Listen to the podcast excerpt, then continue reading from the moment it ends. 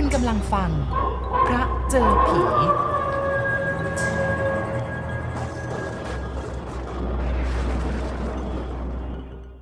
ชาน ชานโว้ย เสียงเรียกชื่อผมอยู่ที่ประตูรั้วนอกชานบ้าน ในเวลานั้น ก็คือเสียงของพ่อเลี้ยงผม ความจริงผมตื่นแล้วไม่ได้หลับ บ้านทรงปัญญาหลังนี้ พ่อเพิ่งมาเช่าอยู่ใกล้เขตวัดน้อย ตั้งแต่มาอยู่ครั้งแรกแล้ว ก็รู้สึกว่ามีอะไรอะไรๆอยู่พี่ลึกน่าคิด ผมกำลังหลับหลับๆอยู่กลางดึก ถ้าจะมีอะไรเกิดขึ้นกับบ้านเราหรือว่าบ้านใกล้ๆ เรามักจะถูกอะไรสักอย่างหนึ่งในบ้านนั้นปลุกขึ้นเสมอ จะว่ามาเขย่าตัวหรือว่าดึงเท้าผลักตัวก็ไม่แน่ใจนัก เมื่อตื่นขึ้นมาแล้วก็นอนนิ่งอยู่เฉยๆ ทันใดนั้นก็จะได้ยินเสียงอะไรนอกตัวเรือนราวผิดปกติ ครั้นลุกขึ้นแอบดูตามช่องรั้วนอกชาน ก็จะเห็นว่ามีพวกขโมยตัดช่องย่องเบา มาย่องแถวแถวบ้าน บางทีลอดใต้ถุนบ้าน ผมพบเหตุการณ์นี้สองหนแล้ว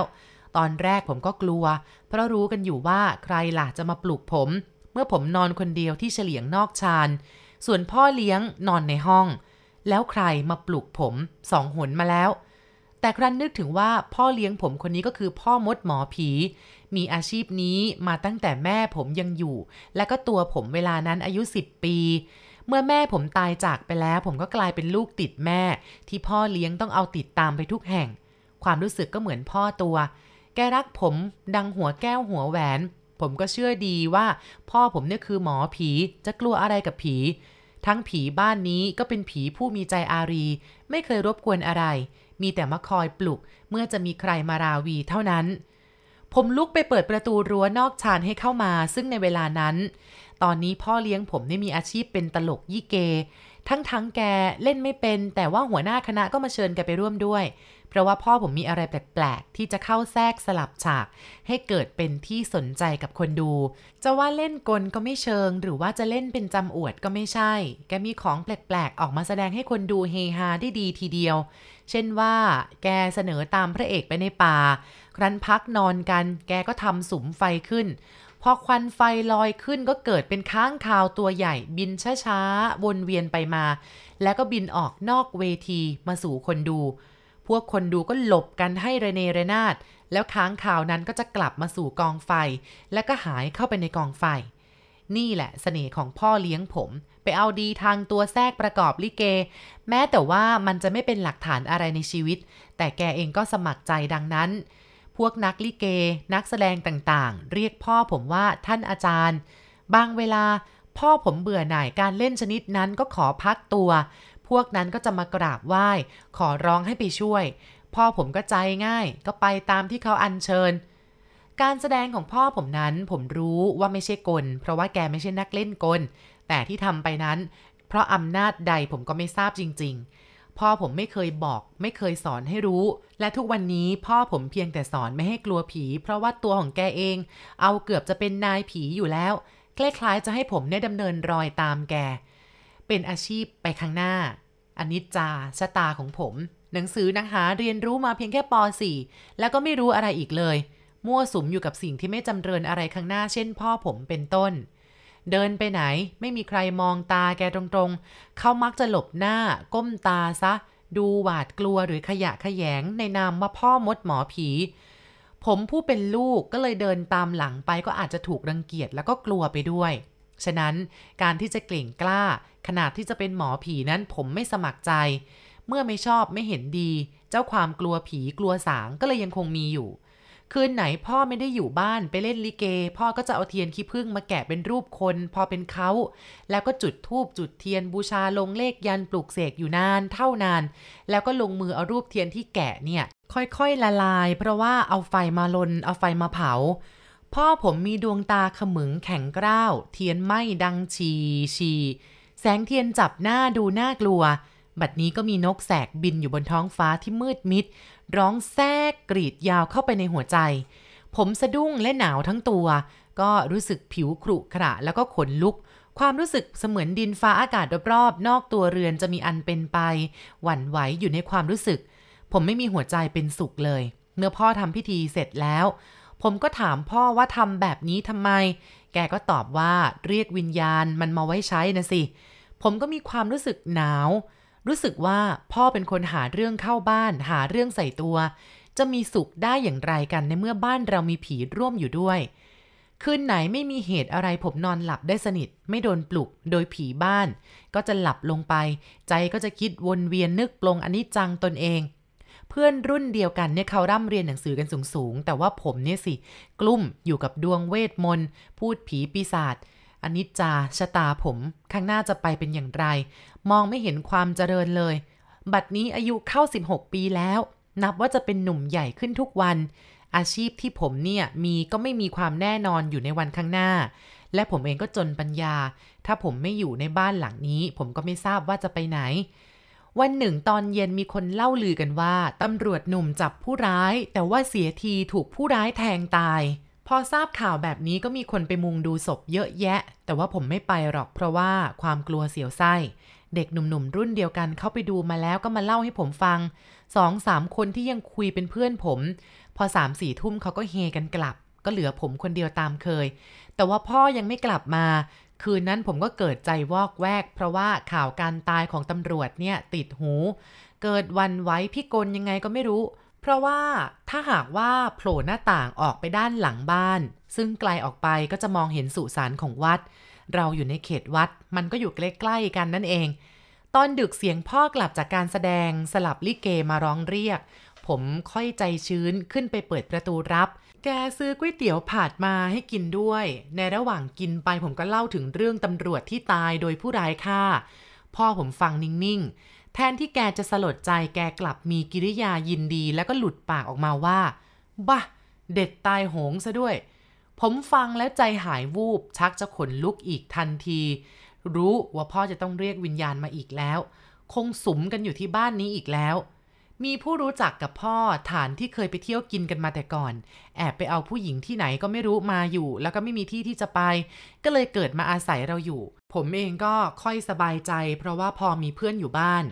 คืนนึงผมเกิดอยากดูลิเกบ้างก็ติดตามพ่อไปดู ขากลับเกิดฝนตกปรยๆ เราเดินตากฝนกันมาสองคนพ่อลูก ผ่านทางสุสานวัด ตามที่เคยต้องเป็นดังนั้น ไม่มีทางที่จะดีไปกว่านั้นที่จะกลับบ้านได้ ถ้ามาอีกตรอกหนึ่งฝนตกแฉะน้ำขังเลอะเทอะ ไม่มีใครสมัครใจจะเดินไป ก็เลยมาทางวัด เพราะว่าถนนเป็นปูนเดินได้อย่างสบายใจดี ใจกล้าๆก็เดินได้ แต่ว่าผมเนี่ยไม่ไหวละทนเดินลุยโคลนยังดีกว่า เราเดินเอาผ้าคลุมหัวตากเม็ดฝนปล่อยๆกันมา พอเดินผ่านสุสานพ่อก็เกิดหยุดยืนนิ่ง ผมก็เลยต้องหยุดยืนบ้างผมชักจะเหลียวซ้ายเหลียวขวามองดู ว่าอะไรทำให้พ่อหยุดเดิน เพราะว่าฝนก็ปล่อยๆไม่น่าจะหยุดได้ มองไปทุกด้านก็ไม่พบอะไร พบแต่ความเงียบเปล่าเปลี่ยว กุฏิพระตรงหัวมุมสุสานก็ปิดเพราะว่าดึกแล้ว และทั้งฝนก็ยังปรอยอีกด้วยศาลาการประเรียนนั้นมืดทึบ พ่อผมก้มหน้านิ่งสักครู่ พอเงยหน้าขึ้น ก็เพ่งเข้าไปในสุสานแล้วก็พูดขึ้นลอยๆว่าตำรวจตำรวจ ผมขนลุกเกลียว อ้าปากตาค้าง จะถามพ่อว่า เรียกตำรวจทำไม ไม่กล้าจะเอ่ยปากก็เลยยืนตัวชาตากฝนอยู่กับที่ หัวใจนี้เต้นรัว เพราะตำรวจที่พ่อเรียกนั้นต้องเป็นตำรวจที่ถูกฆ่าตาย ตามที่ผมเล่าให้แกฟัง และเขาก็สวดศพกันให้สามคืนแล้ว คงจะเก็บศพไว้ในโรงเก็บของสุสานนั่นเอง ซึ่งมันก็เป็นการตายแบบสดสดร้อนๆแล้วพ่อมาเรียกแบบนี้ตำรวจตำรวจไปอยู่ด้วยกัน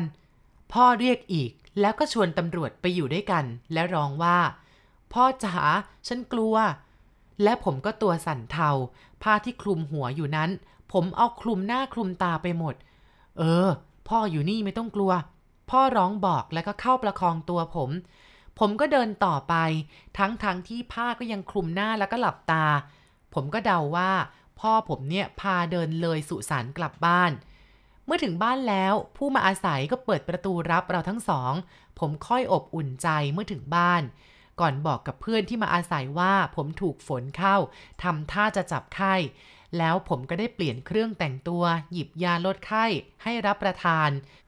ผมก็กินยาลดไข้ตามที่เพื่อนที่มาร่วมบ้านด้วยหยิบให้ แต่ผมก็รู้ตัวว่าผมเองไม่ได้จับไข้ ครั้นแล้วผมก็ลุกขึ้นจัดการปูที่นอน ตั้งแต่มีผู้ที่มาอยู่อาศัยเขาทั้งสองคนผัวเมียก็ออกนอนที่เฉลียงนอกชานส่วนตัวของผมเข้านอนในห้องแต่ไม่ได้รวมกับพ่อ ผมนอนอีกด้านหนึ่งชิดติดฝา ส่วนอีกด้านหนึ่งที่เป็นทางเดินลงไปข้างล่าง ผมรีบนอนก่อนเพราะว่าใจไม่ดี ถ้านอนคราวหลังเนี่ยต้องปิดประตูแล้วก็ดับไฟเอง แล้วก็ควันเข้ามุ้งในความมืด ถ้าผมนอนก่อนทุกอย่างก็เป็นหน้าที่ของพ่อ ผมคุมโปงเพราะว่าอากาศหนาวเย็น หูยังคงได้ยินเสียงพ่อพูดคุยกับเพื่อนอยู่นอกห้อง ผมได้ยินเพื่อนพ่อพูดว่าเขาเนี่ยยังไม่หลับในตอนที่ พ่อกับผมเดินกลับมาบ้าน เขาได้ยินก็เลยยืนมองดูตามช่องลูกกรง เห็นพ่อกำลังประคองผมเขาคิดว่าผมคงถูกทำร้ายหรือว่าอะไร เพราะว่าข้างหลังเนี่ยมันมีตำรวจตามมาส่งอยู่คนนึง พอผมได้ยินคำนี้เท่านั้นแหละผมเกิดสั่นสะท้าน นอนคุมโปงเลย พ่อแกไม่ได้พูดเรื่องตำรวจ แต่ว่าแกก็พูดไปในเรื่องอื่นที่ขันขัน ในเรื่องของการเล่นลิเกจำเป็น คุยเรื่องอดอดอยากอยากในเวลาสงครามโลก ครั้งที่แกกับเพื่อนได้เผชิญมาด้วยกัน แล้วก็หัวเราะกัน ผมค่อยๆคคลายความกลัวลงไปบ้าง ก็นอนตัวสั่นอยู่ ในเวลาที่ตำรวจเดินตามหลังเรามานั้นกำลังอยู่ที่ไหน ผมอยากร้องไห้มากที่สุด ในชะตาชีวิตของผมที่ต้องมาผจญกับเหตุการณ์แบบนี้ ด้วยความจำเป็น นอนคิดไปไกลถึงโรงลิเกตอนที่พ่อแสดงสลับฉาก แกแสดงตอนเล่นกล แกก็เอาผ้าคลุมลงกลางโรงแล้วก็เสกเป่าผ้านั้นก็ยกตัวขึ้น คล้ายกับว่ามีใครอยู่ในผ้า มองดูผ้าที่ถูกคลุมก็เป็นรูปคน ยืนอยู่สูงๆเท่ากับพ่อ ครั้นพ่อดึงผ้านั้นออกก็ไม่มีอะไร คนดูก็ฮากันคลืนใหญ่ คนดูมองไม่เห็นอะไรก็จริง แต่ว่าทำไมผมถึงมองเห็นสิ่งที่อยู่ในผ้านั้นได้ก็ไม่ทราบ มันมีภาพคนรางๆ แล้วก็คนคนนั้นยังหันหน้ามามองดูผม พร้อมกับยิ้มให้อย่างเป็นกันเอง ประดุดคนคุ้นเคยกัน ตอนนั้นผมยืนดูอยู่ข้างหลืบของเวที ถ้าข้างๆ ผมไม่มีตัวลิเกยืนดูอยู่ด้วย ผมคงล้มลงเพราะว่าเป็นลมซะแล้ว เพราะว่าการเล่นกลของพ่อผม ผมรู้ว่าไม่ใช่กล เพราะว่าแกเล่นไม่เป็น เท่าที่เล่นก็เล่นด้วยวิชาเลี้ยงผีนั่นเอง อีกตอนหนึ่งพ่อแกเอาผ้าเข่าม้าพับ แล้วก็ม้วนแล้วก็เอาเชือกมัด ให้เป็นรูปตุ๊กตาหรือว่ารูปชนีที่เขาทำโดยผ้าสบง หรือผ้าขนหนูม้วนให้เป็นรูปชนีติดกิ่งมะขามทอดผ้าป่า เมื่อแกทำเสร็จแล้ว แกก็โยนเจ้าตุ๊กตาตัวนั้นขึ้นบนพื้นเวทีเจ้าผ้ารูปชนีนั้นก็ลุกขึ้นวิ่งได้รอบๆเวที เสียงคนดูก็เอะอะกันทั้งโรง ตบมือตีตีนกันสนั่นวันไหวชุดนี้ไม่น่ากลัวเป็นชุดที่ขบขัน แต่ผมก็รู้ว่าถ้าเกิดมองเห็นก็จะเห็นว่าใครสักคนหนึ่งใช้มือจับเจ้าผ้าเขาม้า รูปชนีเนี้ยให้วิ่งไปรอบๆ รุ่งเช้าผมตื่นขึ้น ก็ทำหน้าที่ของผมก็คือเข้าครัวหุงข้าว หญิงเมียเพื่อนพ่อก็ช่วยทำกับข้าว เสร็จแล้วก็ร่วมวงรับประทานกัน ซึ่งปกติ พ่อผมก็จะมีพิธีตามเคย คือหยิบข้าวหยิบกับอย่างละนิดใส่จานพิเศษวางไว้ข้างหลัง พอรินเหล้ามาจะดื่มก็ใช้นิ้วเนี่ยจิ้มลงไปในแก้วเหล้าแล้วก็ดีดไปข้างหลังสามครั้ง แล้วพ่อผมก็จะลงมือกินทั้งเหล้าและอาหาร พฤติการของพ่อนี้เมียของเพื่อนพ่อผมเขาสนใจ ก็นิ่งมองดูการกระทำของพ่อ แต่ว่าสามีเขาเนี่ยเป็นเพื่อนพ่อคงจะคุ้นเคยต่อพฤติการของพ่อดี จึงไม่สนใจมองเท่าไหร่ ตกตอนสายมีพวกลิเกสองสามคนมาที่บ้าน หิ้วเป็ด หิ้วไก่แล้วก็เล่ามาให้พ่อ จึงมีการเลี้ยงกันเกิดขึ้นในตอนกลางวัน พวกลิเกนั้นขอสมัครเป็นสิทธิ์ร่ำเรียนวิชาของพ่อ พร้อมกับมีดอกไม้ทูบเทียนมาบูชาครูด้วย การเลี้ยงไก่เลี้ยงเป็ดก็เป็นไปถึงตอนเย็น และพวกลิเกก็รีบลากลับ ตอนค่ำพ่อก็ตามไปแสดงกับเขาตามเคย รู้สึกว่าระยะหลังๆนี้ การเงินของพ่อเนี่ยดีขึ้นมาก คนนิยมดูกลของพ่อก็มีการให้รางวัลพิเศษเสมอ ผมก็มีสร้อยคอห้อยพระสวมกับเขาบ้าง อยู่มาอีกหน่อยเดียวก็เกิดขาดคนจะเป็นเพื่อนผมซะแล้วเวลากลางคืน เพราะว่าภรรยาเพื่อนพ่อผมเนี่ยเกิดหวาดกลัวสิ่งต่างๆ ในบ้าน เขาโดนอย่างเดียวกับผมที่เคยเจอเคยเห็นมาแล้ว เขากลัวและอยู่ร่วมไม่ได้ เขาจึงบอกสามีเขาให้ไปหาที่อยู่ใหม่